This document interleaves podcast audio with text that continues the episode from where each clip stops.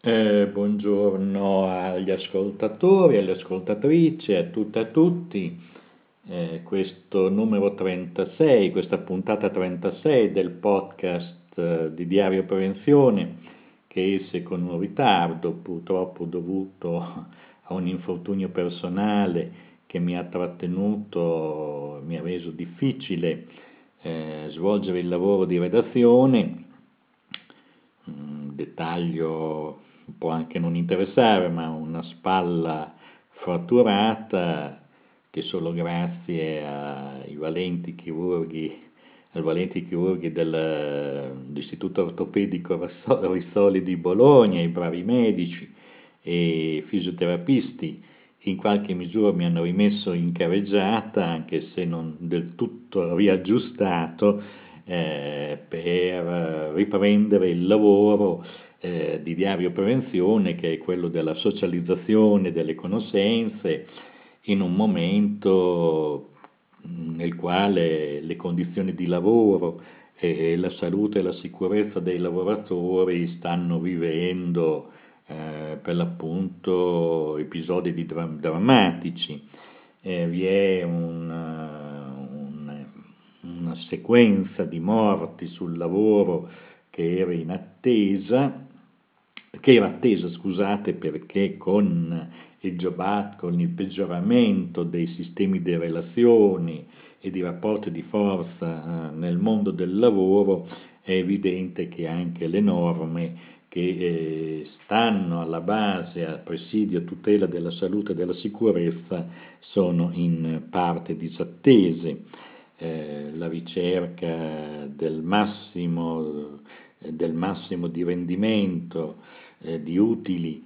e con il minimo di impiego e investimenti eh, nel campo della produzione ha come risvolto per l'appunto una scia di infortuni che sono per l'appunto aumentati eh, in misura consistente. Eh, in un'intervista recente il segretario Solari della CGL nazionale dichiara abbiamo avuto un aumento degli incidenti del 15-16% nonostante la crisi e un aumento degli incidenti tra gli ultra sessantenni, quindi anche questo è un fattore mm, incredibile, nuovo,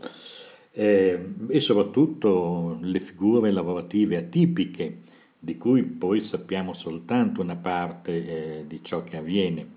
Eh, pensiamo all'effetto nefando che hanno eh, i lavoratori invisibili pagati con dei voucher, con una specie di ticket che mm, questi lavoratori non esistono nei fatti,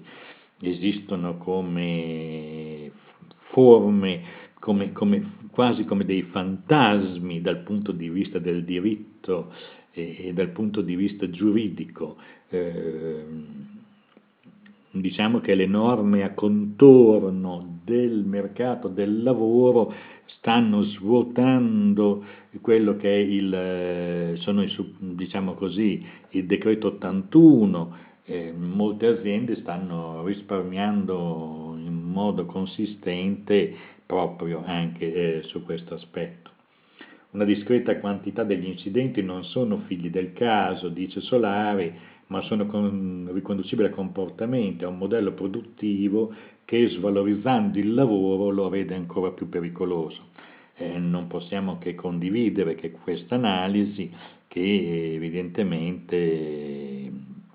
porta, comporta un costo sociale che ricade poi eh, sulle famiglie, ricade sulle perdite di, di salario, di condizioni di vita e anche di salute eh, di centinaia di migliaia di persone. Eh, è vero che sono calati gli incidenti non mortali, ma eh, si è creato un clima mm, per cui questo calo statistico rilevato da parte di INAIL probabilmente deriva dal fatto che c'è una sottodenuncia anche in regioni come l'Emilia Romagna. Eh, si dice vai a casa, eh, stai un po' in mutua, intanto poi la mano guarisse in qualche modo, poi vedremo. Poi è evidente che ci sono dei lavori come quello dei cavatori e de, del marmo eh, nelle Apuane che eh, produce disastri, abbiamo visto in poche settimane tre decessi. Eh, l'ultimo caso, eh, un 61enne costretto a lavorare con un contratto atipico in, su di un lavoro particolarmente pericoloso. Ecco, mm, diciamo che eh, un morto su tre nel lavoro in edilizia eh, ha più di 60 anni e anche per questa via si torna all'esigenza, dice Solari, di rimettere mano anche alla, alla uscita dal lavoro di questi lavori pericolosi. Quindi questo è il quadro, ma non abbiamo prospettive immediate di un risanamento eh, di questa situazione, ma casomai di un peggioramento. Venendo poi alle notizie più in generale, quelle che tutte le settimane davamo, poi abbiamo avuto un fermo, come dicevo, per un infortunio personale, per cui anche molte notizie che ci sono venute dai corrispondenti, che ringraziamo perché continuano ad inviarci materiali importanti e non sempre noi riusciamo a dare visibilità sul sito. Eh, però alcune notizie nel frattempo le abbiamo anche, diciamo così, con qualche sforzo, dato continuità al lavoro di diaria prevenzione. Segnaliamo in particolare all'apertura dello sportello amianto a Feva, CGL in Emilia Romagna, a Ferrara, questo è un fatto importante perché eh, diciamo, eh, nella giornata mondiale che è scorso il 28 2016, il 28 aprile, ehm, anche dopo l'apertura degli sportelli amianto a Bologna, Reggio Emilia, Rubiera, a Ravenna e Faenza, con il concorso determinante della CGL di Ferrara si è aperto lo sportello ferrarese. Ferrara è una delle città con la maggiore incidenza di mesoteliomi della regione, la presenza dello stabilimento del petrolchimico, gli zuccherifici, l'attività edilizia hanno purtroppo contribuito all'espansione dell'epidemia delle malattie asbesto-correlate. Questo sportello, eh, coordinato dall'amico Romeo Zazzaroni, che conosciamo dalle lotte di, della seconda metà degli anni Ottanta all'OGR come un delegato, quelli più attivi, più eh, capaci, fece anche, tenne le lotte quei, dei lavoratori in quell'epoca, eh, ottennero dei risultati anche consistenti eh, di miglioramento, ma ormai il male era fatto, cioè nel senso che l'esposizione c'era stata, e il costo in vittime, in vite umane registrate all'OGR di Bologna, Officina Grandi Riparazioni, è sotto gli occhi di tutti. Quindi a Ferrara, eh, coordinato da Romeo Zazzaroni, i lavoratori ex esposti, le persone che si ammalano di patologie asbesto correlate, eh, vi è la presenza di questo sportello che dà indicazioni di tipo di percorsi mh, mm, giuridici, diciamo così, per tutelare i diritti e per anche mh, mm, orientare percorsi eh, dal punto di vista sanitario per quelle persone che hanno difficoltà, dubbi sulla loro condizione di salute in ragione del fatto che sono state esposte all'amianto. E la notizia naturalmente la trovate eh, su Diario Prevenzione. La seconda notizia, diciamo che c'è una, uh, uno studio, anzi due importanti studi del sindacato europeo, nell'Unione Europea ogni anno circa 1.200.000 persone muoiono di tumore, e si stima tra 65 e 100 mila queste morti siano direttamente causate dalle condizioni di lavoro, eh, quindi quando noi un 10% di coloro che muoiono di tumore in Europa sarebbero dovute alla, per l'appunto all'esposizione a cancerogeni in eh, ambiente di lavoro durante la loro attività lavorativa. Poi con delle latenze più o meno lunghe queste persone poi si ammalano e dopo diventa assai difficile anche trovare eh, una correlazione tra la loro esposizione e le eh, patologie eh, conclamate per le quali poi poveretti ci lasciano la pelle. Ehm, la, questi due importanti studi sono presentati da Diego Like, troverete tutti i link, il sito dalla quale abbiamo derivato la notizia è quello di SNOP, della Società Nazionale degli Operatori della Prevenzione, e eh, troverete poi i link su Diario Prevenzione. Passiamo poi a una notizia importante. Greenpeace Olanda rivela i testi segreti del TTP. Ecco, diciamo che sul trattato eh, eh, che sul trattato eh, transatlantico tra Unione Europea e USA di libero scambio delle merci vi è stato un lungo periodo di eh, silenziamento e di silenzio eh, sulle trattative, e, tutta una serie di materiali in particolare che risalgono fino al 2014 e anche dopo, eh, danno, qua, danno il quadro di questa trattativa che avviene in carenza di un metodo democratico, per cui al libero scambio, per favorire il balzo delle barriere, delle merci in particolare degli Stati Uniti, dove ci sono meno controlli sia sulla eh, qualità dei cibi, eh, sia per uso dei pesticidi, per uso degli ormoni, le carni che sono eh, per dare modo agli Stati Uniti di esportare in Europa, in particolar modo in un paese ad esempio come l'Italia che ha un controllo fortissimo sulla qualità dei, dei cibi, bene, tutta questa materia che doveva arrivare a firma per ora eh, subirà forse un qualche rallentamento perché sono stati disvelati da Greenpeace Olanda tutti i materiali eh,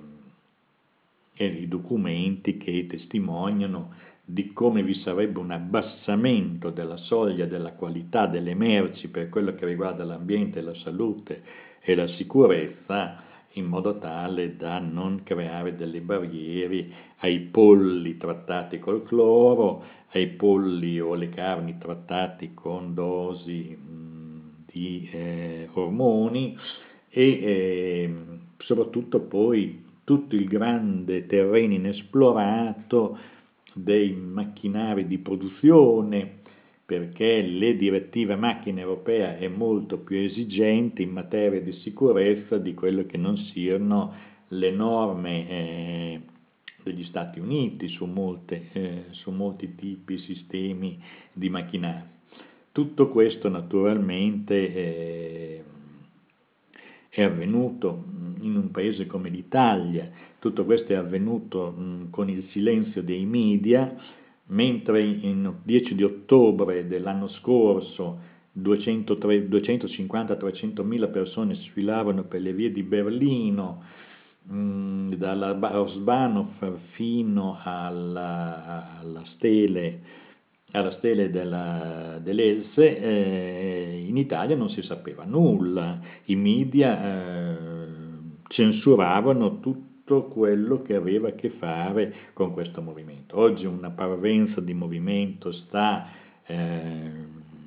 rispetto alla non firma di questi trattati così come si sono configurati, sta arrivando anche in Italia Intanto però invitiamo a leggere eh, Greenpeace Olanda rivela i testi segreti del TTP, tutele ambientali acquisite da tempo sembra che vengano, siano sparite da questi documenti, la protezione del clima sarà più difficile con il TTP, io sto dicendo perlomeno i titoli di tutti questi materiali che potrete leggere in esteso scaricandoli dal sito linkato in diario prevenzione e in effetti, quindi in sintesi estrema, quello che se dovesse essere firmato così come sono configurati questi, eh, questo trattato, così come allo stato dell'arte, noi avremmo la fine del principio di precauzione. Prima si mette la merce, il prodotto, lo strumento eh, sul mercato e poi dopo si vede. Cioè, mentre oggi, in particolare in Europa, vi è eh, tramite eh, RIFTC la registrazione preventiva delle sostanze, con un, testandole prima, mh, mm, quasi 100.000 sostanze sono testate, in, negli Stati Uniti le sostanze testate sono pochissime. E parliamo soltanto dell'aspetto del rischio chimico, ma se andiamo su, altre, su altri settori eh, ci sono anche cose peggiori. Quindi l'ingerenza delle multinazionali eh, nel dettare le leggi agli, ai parlamenti nazionali ed europei sarebbe veramente disastrosa. Quindi eh, andate a leggere queste cose molto importanti. Eh, segnaliamo inoltre un articolo eh, molto interessante eh, di Gavino Macciocco, che è uno studioso dei servizi sanitari pubblici, che pubblica sul sito Salute Internazionale e, e si dimostra che i sistemi sanitari single payer come quelli italiani sono più economici e sostenibili di quelli basati sul mercato assicurativo e anche con migliori risultati di salute. Mm, naturalmente questo articolo che potete leggere su saluteinternazionale.info eh, apre un scenario inquietante su quello che sarà il destino del Servizio Sanitario Nazionale italiano, ma anche degli altri servizi sanitari che in qualche misura basano eh, il loro obiettivo di mantenere alto il patrimonio di salute e non il profitto delle strutture che erogano prestazioni sanitarie. Tutto questo in una ventata di neoliberismo invece e anche dello stesso TTP noi potremmo trovarci un domani che l'ospedale IOR potrebbe essere, siccome fa operazioni complesse alla spalla, alla gamba, sostituendo con protesi,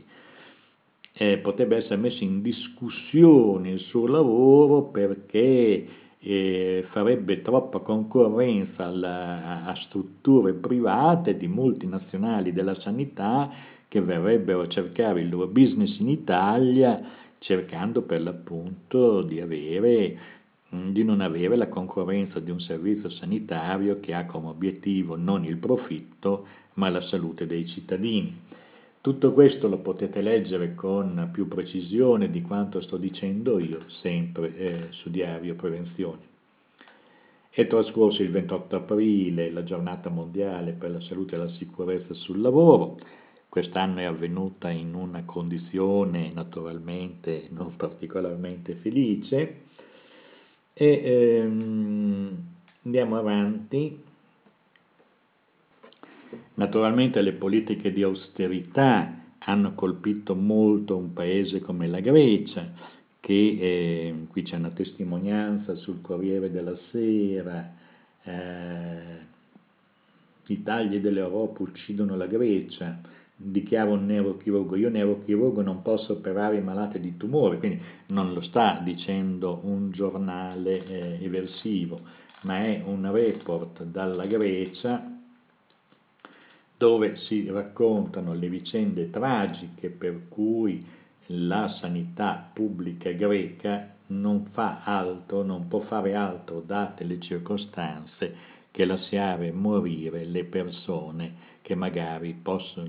hanno anche magari una patologia tumorale non grave e eh, benigna, diciamo, che invece non può essere operata perché non ci sono i posti letto non ci sono i farmaci, non ci sono abbastanza operatori chirurghi per fare le operazioni, gli interventi chirurgici in tempo utile.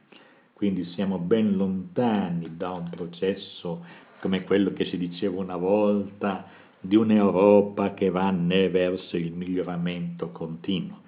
Siamo verso un'Europa che va alla logica della standardizzazione ad una sanità che è basata eh, sulla capacità dei cittadini tramite assicurazione in forma diretta di pagarsi gli interventi e poi gli altri che non sono in queste condizioni vengono lasciati al loro destino. L'articolo 32 della Costituzione in Italia dice, parla chiaro, probabilmente adesso io non conosco la Costituzione greca, ma il diritto alla salute probabilmente era fra uno degli aspetti che in quel paese non sono più garantiti, almeno per quanto riguarda la neurochirurgia. Questo articolo è apparso sul Corriere della Sera il 10 maggio 2016, quindi anche un articolo abbastanza recente e eh, potete andarlo a cercare ed è segnalato nell'area dei Twitter di Diario Prevenzione. Eh, abbiamo sempre poi altri eh, elementi, altre, eh, mh, altre notizie, come quella che appare sul Mirror, Jeremy Hunt dice che in, Britannia, in Gran Bretagna c'è eh, la cura delle persone, in particolare delle persone anziane, è una grande opportunità commerciale proprio in ragione del decadimento eh, del Servizio Sanitario Nazionale inglese. Questo per darvi il quadro di quale situazione ci stiamo vivendo. Ora, o c'è la capacità, e questo riguarda non tanto le persone anziane che quello che potevano dare l'hanno fatto, ma in particolare per i giovani e le ragazze fare un punto fermo, un punto fermo chiaro, cioè sotto un certo livello di soglia non bisogna scendere, siamo già vicini al punto di non ritorno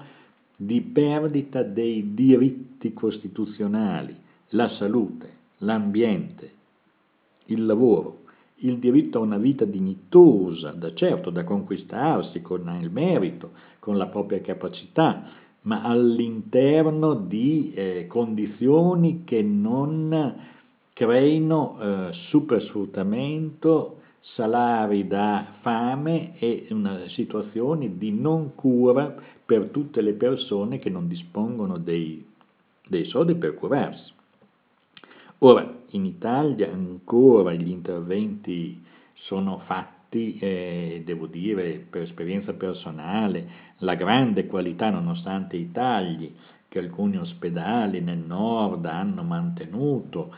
con un grande sforzo da parte degli operatori.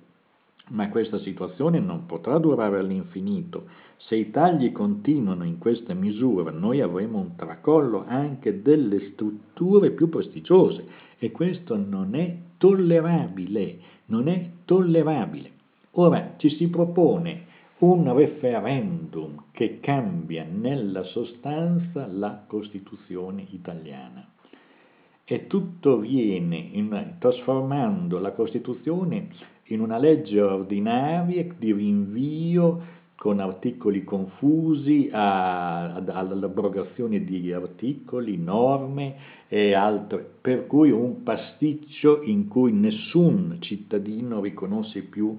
l'impianto originale della Costituzione che noi conosciamo. Questa porcheria che è stata messa in piedi, eh, lasciamo perdere il Senato, non il Senato, si poteva risolvere da tempo, potevamo fare benissimo senza il Senato, questo non era, ma è tutto il resto che viene ritoccato per eh, dare modo di costruire un, un potere centralizzato, burocratico, fuori dal controllo dei cittadini, concentrato sul, eh, sull'esecutivo che sostituisse il Parlamento anche nella, nella, nella legiferazione e eh, tramite le, le, continue richieste di, di voti di fiducia e ci porta verso una situazione di eh, mancanza di contrappesi democratici. Cioè sostanzialmente si chiede ai cittadini una delega formale, più o meno manipolata tramite i media, e dopo il sistema di potere centralizzato si adatta ai voleri dei poteri forti. Questo è il disegno per cui anche in ottobre probabilmente una riflessione se vogliamo mantenere il diritto alla salute, se vogliamo mantenere la democrazia parlamentare che abbia un senso e che non sia soltanto una parvenza, eh, bisognerà darsi da fare. È una fase di riflessione per cui tutti, anche coloro che si occupano di prevenzione, non possono far finta che non siano in ballo, in gioco le ragioni stesse della professionalità di chi si occupa di prevenzione. Eh, sì, certo, cosa servirà il medico del lavoro che rincorre con quali visite di accertamento sanitario periodico i voucheristi che magari, magari hanno lavorato in agricoltura con eh, pesticidi anticritogamici? Ma scherziamo? Con quali eh, strumenti si potrà monitorare la salute quando noi avremo un mix di esposizioni tali per cui sarà assolutamente indecifrabile il rapporto causa-effetto tra una patologia emergente in una persona e una sua storia lavorativa nei fatti non ricostruibili. È evidente che assicurazioni come INAIL potranno continuare a fare fronte agli, agli eventi, agli infortuni, agli incidenti immediati perché lì c'è la, il fatto conclamato. Ma per quanto riguarda tutte le patologie professionali si prospetta un'epoca di grande confusione ma di grande anche di mancanza di strumenti adeguati per eh, gestire per l'appunto la ricostruzione delle storie lavorative e l'attribuzione certa a patologie, tra patologie e tipo di esposizioni a rischio che ci sono state. Quindi la crisi sta trascinando anche le professioni, in particolare le professioni di medicina legale e assicurativa. Voglio dire, queste sono le cose, ma d'altra parte cosa possiamo pretendere? che il genio imolese, il nostro benemerito ministro Poletti abbia in testa queste cose. È evidente che no, ma non mi passa neanche per l'anticamera del cervello di riflettere di scenari che si prospettano di totale mancanza di diritto che avranno i lavoratori fra 10, 15, 20 anni. Ecco, con queste note noi volevamo soltanto fare il quadro della situazione e dire che bisogna continuare, è una lotta lunga, dura, che la ricostruzione di un soggetto collettivo che rappresenti il lavoro, la tutela del lavoro sarà sempre più difficile perché la frantumazione delle esperienze di vita, delle titolarità di rapporti di lavoro sempre più evanescenti, creeranno una grande difficoltà a gestire eh, la tutela dei diritti, ma questa è la società che ci attende.